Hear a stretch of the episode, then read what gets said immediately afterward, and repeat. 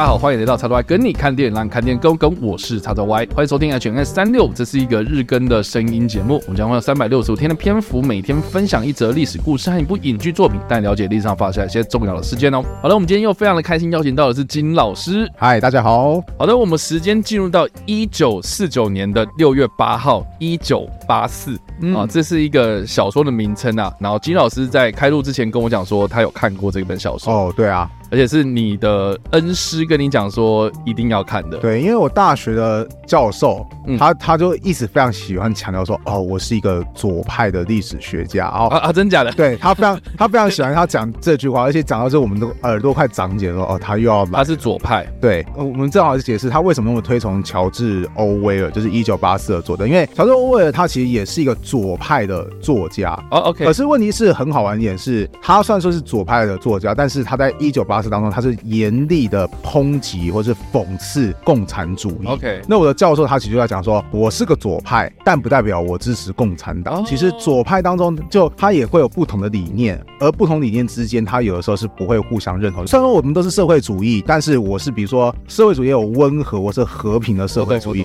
那你怎么可以把社会主义，或者说你假借社会主义的名义，然后行那么强大的武力或是独裁的控制之实呢？就是像乔治欧威尔或是我的。教授会这么认为，所以我教授就会觉得说，你们应该好好去看乔治欧威尔的作品，就是你们会更多的了解左派，不是你们想象当中就是直接好像跟共产主义完全挂钩在一起。不过我觉得我教授有点太妙了一点，我们会有时候上他的课会觉得非常狐疑，他就是这个人是不是到底到底脑筋在想什么？就是我教授他有一天说说，其实我觉得我不是属于这个时空的人物，然后啊，我说，对我跟尹小宝一开始说啊。就是他上课外来人，他上课上课，他说我不是属于这个时空人物。然后那个，因为我跟我教授算是我是比较敢发言的学生啊，我就问我教授说，那教授你觉得你是属于哪个时空的人物？然后我就说，我应该属于一九二零年代民国初年的那一批人，我跟他们的思想最为契合。我始终觉得。这个世界跟我是绝格格不入的，然后我们我就会说好哦，好哦，好好。那教授，请问你接下来考题内容你想要讲什么？好，Okay. 然后教授就会继续开始讲一些他摸不着边际的话。对，但是这位教授他其实蛮有趣的一个老师，对，蛮有趣的老师。然后他在当初推荐我这部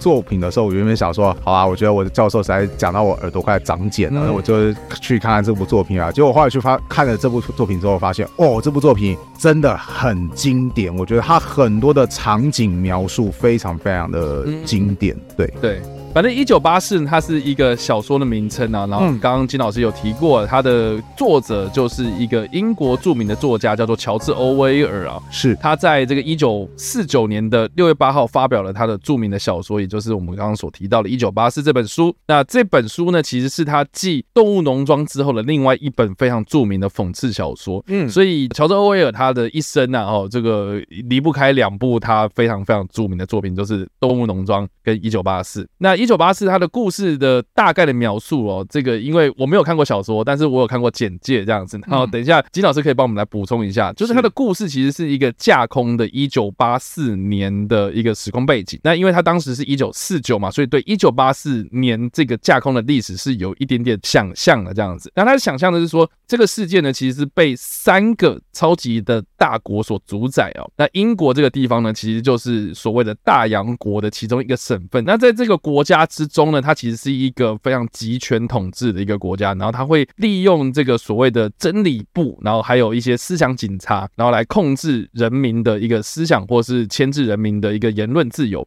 嗯、那里面的这个。男主角哈，里面这个男主角呢，他是这个英社党的一个党员，然后就是负责进行所谓的宣传或是修改历史的工作。然后这个男主角呢，他的名字叫做温斯顿史密斯。嗯、温斯顿对英国来讲是一个非常重要的一个名字，没有错。温斯顿对他的工作内容，他主要目的就是要让这个历史的记录呢，朝着这个支持政党的方向前进啊，所以就是有点在纠正历史的错误这样子的一个工作。对，那小说中当然就是。有很多名词出现呐、啊，就是他在这个男主角在修正这个历史的过程，或者他在工作的过程，或者他遇到的这些事情的过程中，然后就遇到了很多这个世界观底下这个国家架构底下的一些组织或是一些专有的名词，比如说像非常有名的所谓的老大哥，嗯，Big Brother，就是一个透过荧幕不断播放政令宣导的一个人物哦。那一九八四这部作品呢，它其实就是当今世界有许多政治环境底下的一个警示的作用。其实就是有在讽刺现在一些集权政权啊，或者是国家发展到某种程度的时候，会不会变成这个样子啊？其实呢，现在这个时间点，我们也知道说，我们已经过了一九八四这个时间点了啊。世界当然是没有变成这个样子啊，但是好像某种程度上面来讲，可以对应到政府的一些作为。所以一九八四为什么会这么的有名，或是它为什么会被视为是经典？其实，在各个领域，不管是历史啦，或是文学著作啦，或是社会的研究上面呢，有很多的学者都视为把这个一九八四的这个小说的情节，或是它里面的这个世界观作为。为是一个借镜，我觉得很大的原因是因为它可以套用到很多很多不同的地方。是对。那我们这边所提到的电影呢，一九八四哦，它的电影的名称就叫做一九八四。然后一九八四这本小说其实有改编成很多不同版本的电影，但是我们所提到的一九八四，就是在一九八四年所推出的电影，就叫做一九八四，所以蛮有意义性的这样子。对，那它在上映的时候就已经有很大的话题性存在这样子，而且呢，它电影里面也有呈现，就是书中的几句名言，然后特别是什么战争即是和平啊，自由即是奴役啊，无知就是力量等等这样子的经典名句都有在这部片里面呈现。所以如果啦哈，你懒得看小说，你想要先入门一九八四的故事的话，或许先看电影再去看小说，或是如果你看过小说的话，再回去看这部电影的话，我觉得都还蛮有感触的或感觉啦。对，所以就推荐给大家。那至于就是小说的部分呢，我们就交给金老师帮我们来做一点补充啦。哦，好哦，简单来讲就是刚刚有提到嘛，主角嘛，他其实就是。帮忙国家删除掉，就是他们觉得错误的言论，或是纠正说，哎，不符合国家形态的历史这个样子。结果后来呢，就是那个主角就发现，哎，怎么会有一个女的，她就是好像时不时都在注意着我。然后其实一开始主角原本是在想说，这女的不会是哪边派的纠察队，想要把我们给就是举报出去吧？啊，就。后来没想到这个女的，对，希望我不要暴雷哈，不过也没有关系啊，对，那个 那个，因为我知道很多很多很多人都会说啊，你暴雷，可是你们有多少人到底会去看这部作品？我有点好好好奇。我说的是小说本身啊，对。后来这个女的就主动表示说，其实啊、哦，因为我喜欢你啊，这样子，然后反而让这个温斯顿这个主角反而很压抑，说啊，什么？你怎么会喜欢就是我这个年纪比你还要大的男生？然后跟这位就是。这位就是女主角，后来就是有带着，这是男主角逐渐有好像就是要接触一些的是跟国家的思想不一样的东西，然后在这个过程当中，就是男主角就越陷越深。然后那个过程当中，就是透过这个越陷越深的过程当中，就是乔治·欧威尔就开始去解释说他那个什么作品当中几个很经典的思想，比如说，比方说就是。有一句话叫做“谁控制过去就控制未来，谁控制现在就控制过去。”嗯，那乍听之下你就觉得啊，莫名其妙，什么叫做控制现在你就控制过去？那其实刚刚有说过嘛，就是温斯顿他的主要职责是什么？他就是不断的去删历史啊，对不对？所以谁控制了当下的话语权，他其实就可以怎么样，就去把以前他觉得不喜欢的言语把它给删掉。他其实就是只说一种就是。后世的人对于话语的诠释啊，对，那为什么又会说谁控制过去，那你就谁控制了未来？因为其实就跟我们现在学校会受历史教育一样的啊。那其实说一句坦白话，现在各国不是只有我们，是各国的历史教育，它其实都是为政府效力的。对，就是政府他想要透过历史教育说一些什么话，那你从小受这些历史教育长大的那些学生。那你迟早有一天，他们会加入到这个社会当中，成为社会营运的一份子。那你是不是等于说，你控制了过去的话语权？你你好好透过这东西去教育下一代，你就控制了下一代，可能跟你有类似的思想，所以才叫做谁控制了过去，就等于谁控制了未来。对，还有就是那个什么什么，为什么叫做？无知就是力量，听不是人家讲或什么啊，知识就是力量。你今天会讲无知就是力量，因为很简单，因为没有知识的人，你好调动凝聚他们，然后成为你的力量的延伸。就是我们如果是谈到说是乔，其实乔治·欧威尔就是在反省一些就是那个什么历史上过往发生的事情，像我们提到纳粹政权嘛，我们在之前历史上的今天也很常提到，就是这些人他们为什么可以好像登高一呼，群众都会追随着他们，因为他们都把他们的政治理念给讲的。非常非常的简单，嗯浓缩成一句话，嗯比方说什么犹太人就是猪，啊，大家就喊犹太人是猪。可是你到底知道为什么犹太人他是猪吗？那个不要管那么多，对，不要管那么多，你就更适合我，我们一起来啊！然后这对你很棒。你看这是不是就形形成一个强大的力量？可是这个强大的力量本身，你说它有任何知识吗？没有，它简化的超级无敌的。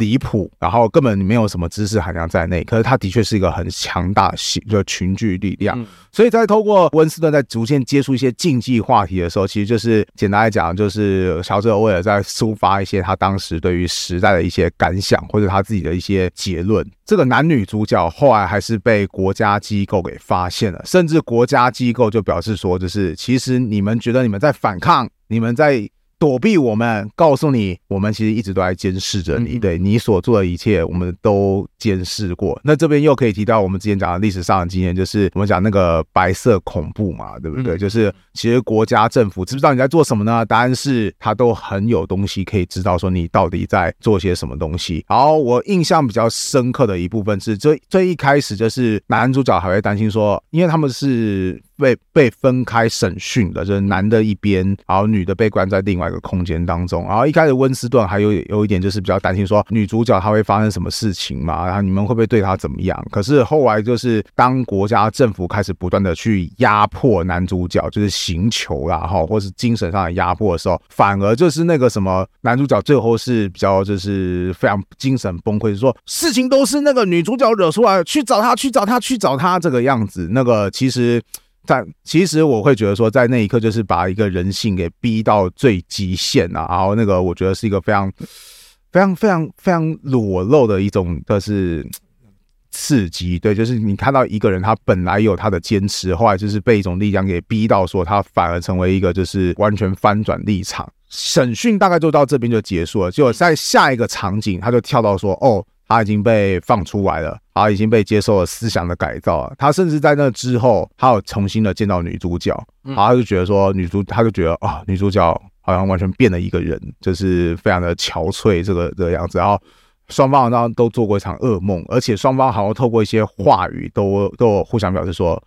其实到最后我们都是有互相陷害对方，就是呃，就是啊，我有供出来是你，或者是我把责任都推到你身上，然后。故事的结局就是，后来温斯顿就觉得说，我终于觉得说，老大哥讲的一切都是对的。我把我一切个人的私欲，然后都已经那个什么被净化了。然后我爱老大哥，他最后的一句结结结束结束的一句话就是我爱老大哥，象征着说，这个人他本来可能还有一点点仅存的是个人的反省，已经被国家给彻底同化了，他已经不再。有自己了，他已经不再怀疑国家了。国家的老大哥，我爱你。他就是整个小说的大概流程，是一个人，就是说最后面就崩坏这样。对，因为不，他不觉得他崩坏啊，他觉得说我终于我我进化了，对我进化了，我我我那个什么被我我我的杂质不见了。我终于了解我过，他会觉得说，我过往曾经愚蠢过，现在我聪明了。老大哥真的是对的，棒，这个样子，老大哥是棒棒，对，没有错。所以那个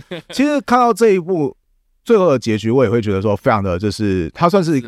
对，我觉得这整部片它最吸引人的地方是，它在很多的就是冲突跟矛盾之下，制造出来那种强烈的那种对比感，会会很吸引我继续看下去。而且它有很多东西，其实。后来很成为很多那个后来文学创作的借鉴，不然就是哎，任何一个地方都有那个标语，好，总会有个闭路电视。那个闭路电视就是你只能选择一天，好像它的设定是一天只能关掉十五分钟嘛，你超过十五分钟以上，就会有政府人员跑过来关切你说你为什么会要关掉那么久啊？甚至你关掉时间有，你也不不可以一次性的关掉十五分钟。你是总 total 加起来十五分钟，所以比如说你一口气，比如说关超过十分钟，好了。他也会强迫打开来，然后又会有人员跑来问说：“你为什么要关那么久？”就象征着你的不自由。我觉得说有很多的文学作品都有类似的借鉴，甚至我后来还觉得说最拽的一个设计就是前面有说过，世界当时分成三大国家嘛，对不对？三大派系。那其实我个人以前大学的时候还有在接触过一部动漫作品叫《钢弹 Double O》，对，那个什么，它里面当中也是设定说就是哦，就是哦，人类的历史后来发展到最后就分成三大派系，分别是哦以那个。美国为首，哈，以俄罗斯、中国为首，还有，以欧洲为首，然后大概这三大国派系。我后来看一看，突然觉得说，我怎么觉得哪边很熟悉啊？后来才仔细想，这不是这这不这不是一九八四的设定吗？哦，日本人原来你也借镜，就是那个什么，因为《钢弹 Double》它本身的第一季它其实有很强烈的政治批判色彩，对，所以呃也而且就是这三个国家其实好像乍乍看之下说，啊，美国是不是好像也是好像比较民主自由一点？没有，其实，在那个《钢弹 Double》的社会就是。因为为了要跟其他国家对抗，所以每一个连每每一个阵营到最后，他的权力都高度的集中化，或是说就是独裁啦，就讲难听一点就是独裁啦。其实这也是乔治·欧威尔为什么他在写《一九八四》的时候，他其实整个。论调非常的悲观，就是哦，因为世界之间的互相对抗，那因为你长久以来就是的危机感，其实你会很被迫的要把权力集中在一个人的身上，或是少数人的身上，然后到最后这个东西，它反过来会告诉人民说，那个你们的身，你们的权力全部被我们收在身上。这其实才是正常的哦，毕竟我们有敌人嘛，对不对啊？所以那个什么，当时乔治·欧威尔他在整部作品当中，我看了不止一次啊，我看越看越觉得说，他整个是呈现一种非常厌世的这种悲观色彩，就是他会觉得说，啊，这个社会迟早有一天他会变成觉得就是这个样子的。那的确，如同你前面所说，幸好我们已经度过一九八四，也幸好目前没有这种发生，对我们还没有发生这件事情，但不代表。以后不会发生，但我觉得乔治·欧威尔，因为他创造出一九八四之后啊，嗯，就是有很多这种演变啊，哈，就是针对这个小说里面的一些元素，然后就被很多这个创作者、后世的创作者，或是在政治上面就变成是某种特殊的政治语言，对，甚至是欧威尔式的这个 Orwellian 英文字的这个形容词，已经变成是说对于这个政治上的批判，然后就是一种。形容词就对了，代名词这样子，我觉得蛮酷。就是说，它里面有个概念是新语这样子，就是说里面他们讲的那个语言是因为他们是英国嘛，所以就英文这个东西变得越来越简化。嗯，这个其实对我们的这个 这个历史的直观的那种那种概念来讲的话，是其实是有一点点冲突的嘛。就我们会认为说，哎，其实语言这个东西应该是越来越复杂，是对，我们可能会创造出更多不同的词，所以才会所谓的。活的语言嘛，哦，这是与时俱进，然后约定俗成。可是他的观察是说，这个新语变成是越来越简化，然后简化成就是一个词这样子。所以里面比如说好这个 good，它就是代表等于就是老大哥是对的这样子。哇哦，对，就是类似这样子的感觉。就是其实我觉得某种程度来讲，他其实在讽刺说，有很多那种被拱上台，或是被很多人爱戴、很多人喜欢的政治语言，反而是越精。剪越短越能够被一般人接受，嗯，对不对？就是就像刚刚金老师讲的，就是为什么纳粹就是他们会上台，很大的原因就是因为他们把很多这种事情啊、矛头啊啊，这个就是指向某种单一的这个源头这样子。但是你要知道，就是你读历史越读越多的时候，你就会发现说，有很多事情其实并不是只有单一的事情，是的，所演变而来，它可能是某种导火线。啊，但是这个导火线的背后，其实是因为很多很多不同的因素加成而来的。所以，我们其实啦，在读一九八四，或是在读历史，或是我们在做这个历史上今天因时期待，很大一个原因，就是因为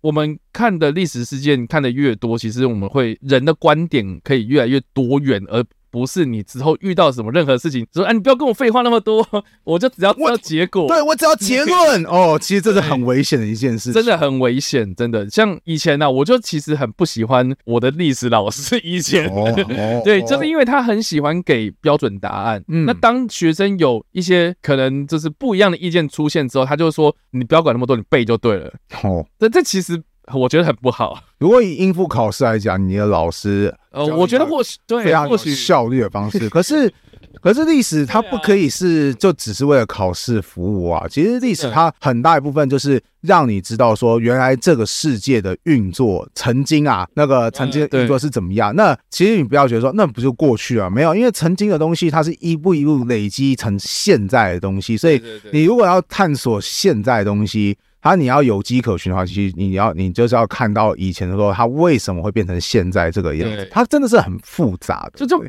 不是像你算数学这么二加二等于四啊，一加一等于二啊，这样这么这么直接这么单一啦。对，就是我觉得学历史、学社会科学、学人文科学这东西，其实多方观点，然后多方的去收集资料，然后统合起来你自己的解释那种思想啊什么的，我觉得这个其实很重要。你要去了解这事情的背后的演变。是怎么来的啊？历史渊源什么的，所以以前我们常说嘛，就是为什么要学历史？就是如果你不学历史，就像是失去记忆的病人啊，什么有的没的这些话啊，呃，我觉得你可能读越多，你才会有这样的体验。是对，所以我就觉得啊，一九八四为什么我们会特别拿出来提，或是这么多人推崇？我觉得很大的原因是因为它其实。综合了很多当时的这个社会事件，或者他看到的一些政治的现象哦，然后对未来的一些猜想，我觉得它是一种人类社会的一个演进，就是就像我们刚刚一开始所提到的什么左派右派，对。对，就是可能呐哈，在某种时间点，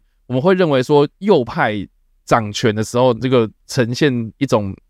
不平衡的状态，所以我们有这种左派思想出现。可是左派上台之后，真正掌权之后呢，他反而会又偏偏偏偏到了右派的感觉。嗯，所以好像不是一个天平的两端，它反而有点像是光谱，甚至是有一点点一种轮回的概念。你我越往左，然后到最后，哎，可能就到右。可是你越往右，可能到到最后，你又会偏到左边。像就是我的那位教授，那个民国二十年代教授，那个 他其实有曾经跟我告诉我一个概念，他说，对，极左。跟极右，他们的道路都是殊途同归，就是极你会发现极右是什么？就是我们历史上有出现，就是说纳粹嘛，对不对？啊，对。好，极左是什么？其实我们现在也知道，就是有共产主义嘛，对不对？你会发现，不管是共产主义还是纳粹，他们国家都是极度的集权的。他们为了要实实现他们的理想，不管是极左还是极右，他们到时候一定都会走上独裁的道路。所以我的老师说，这点其实他觉得非常好玩，就是说，你看他们明明极左跟极右。他们有可能势不两立，双方很想掐死对方，但殊途同归。对，看你们的原则基本上是差不多的。对对对对，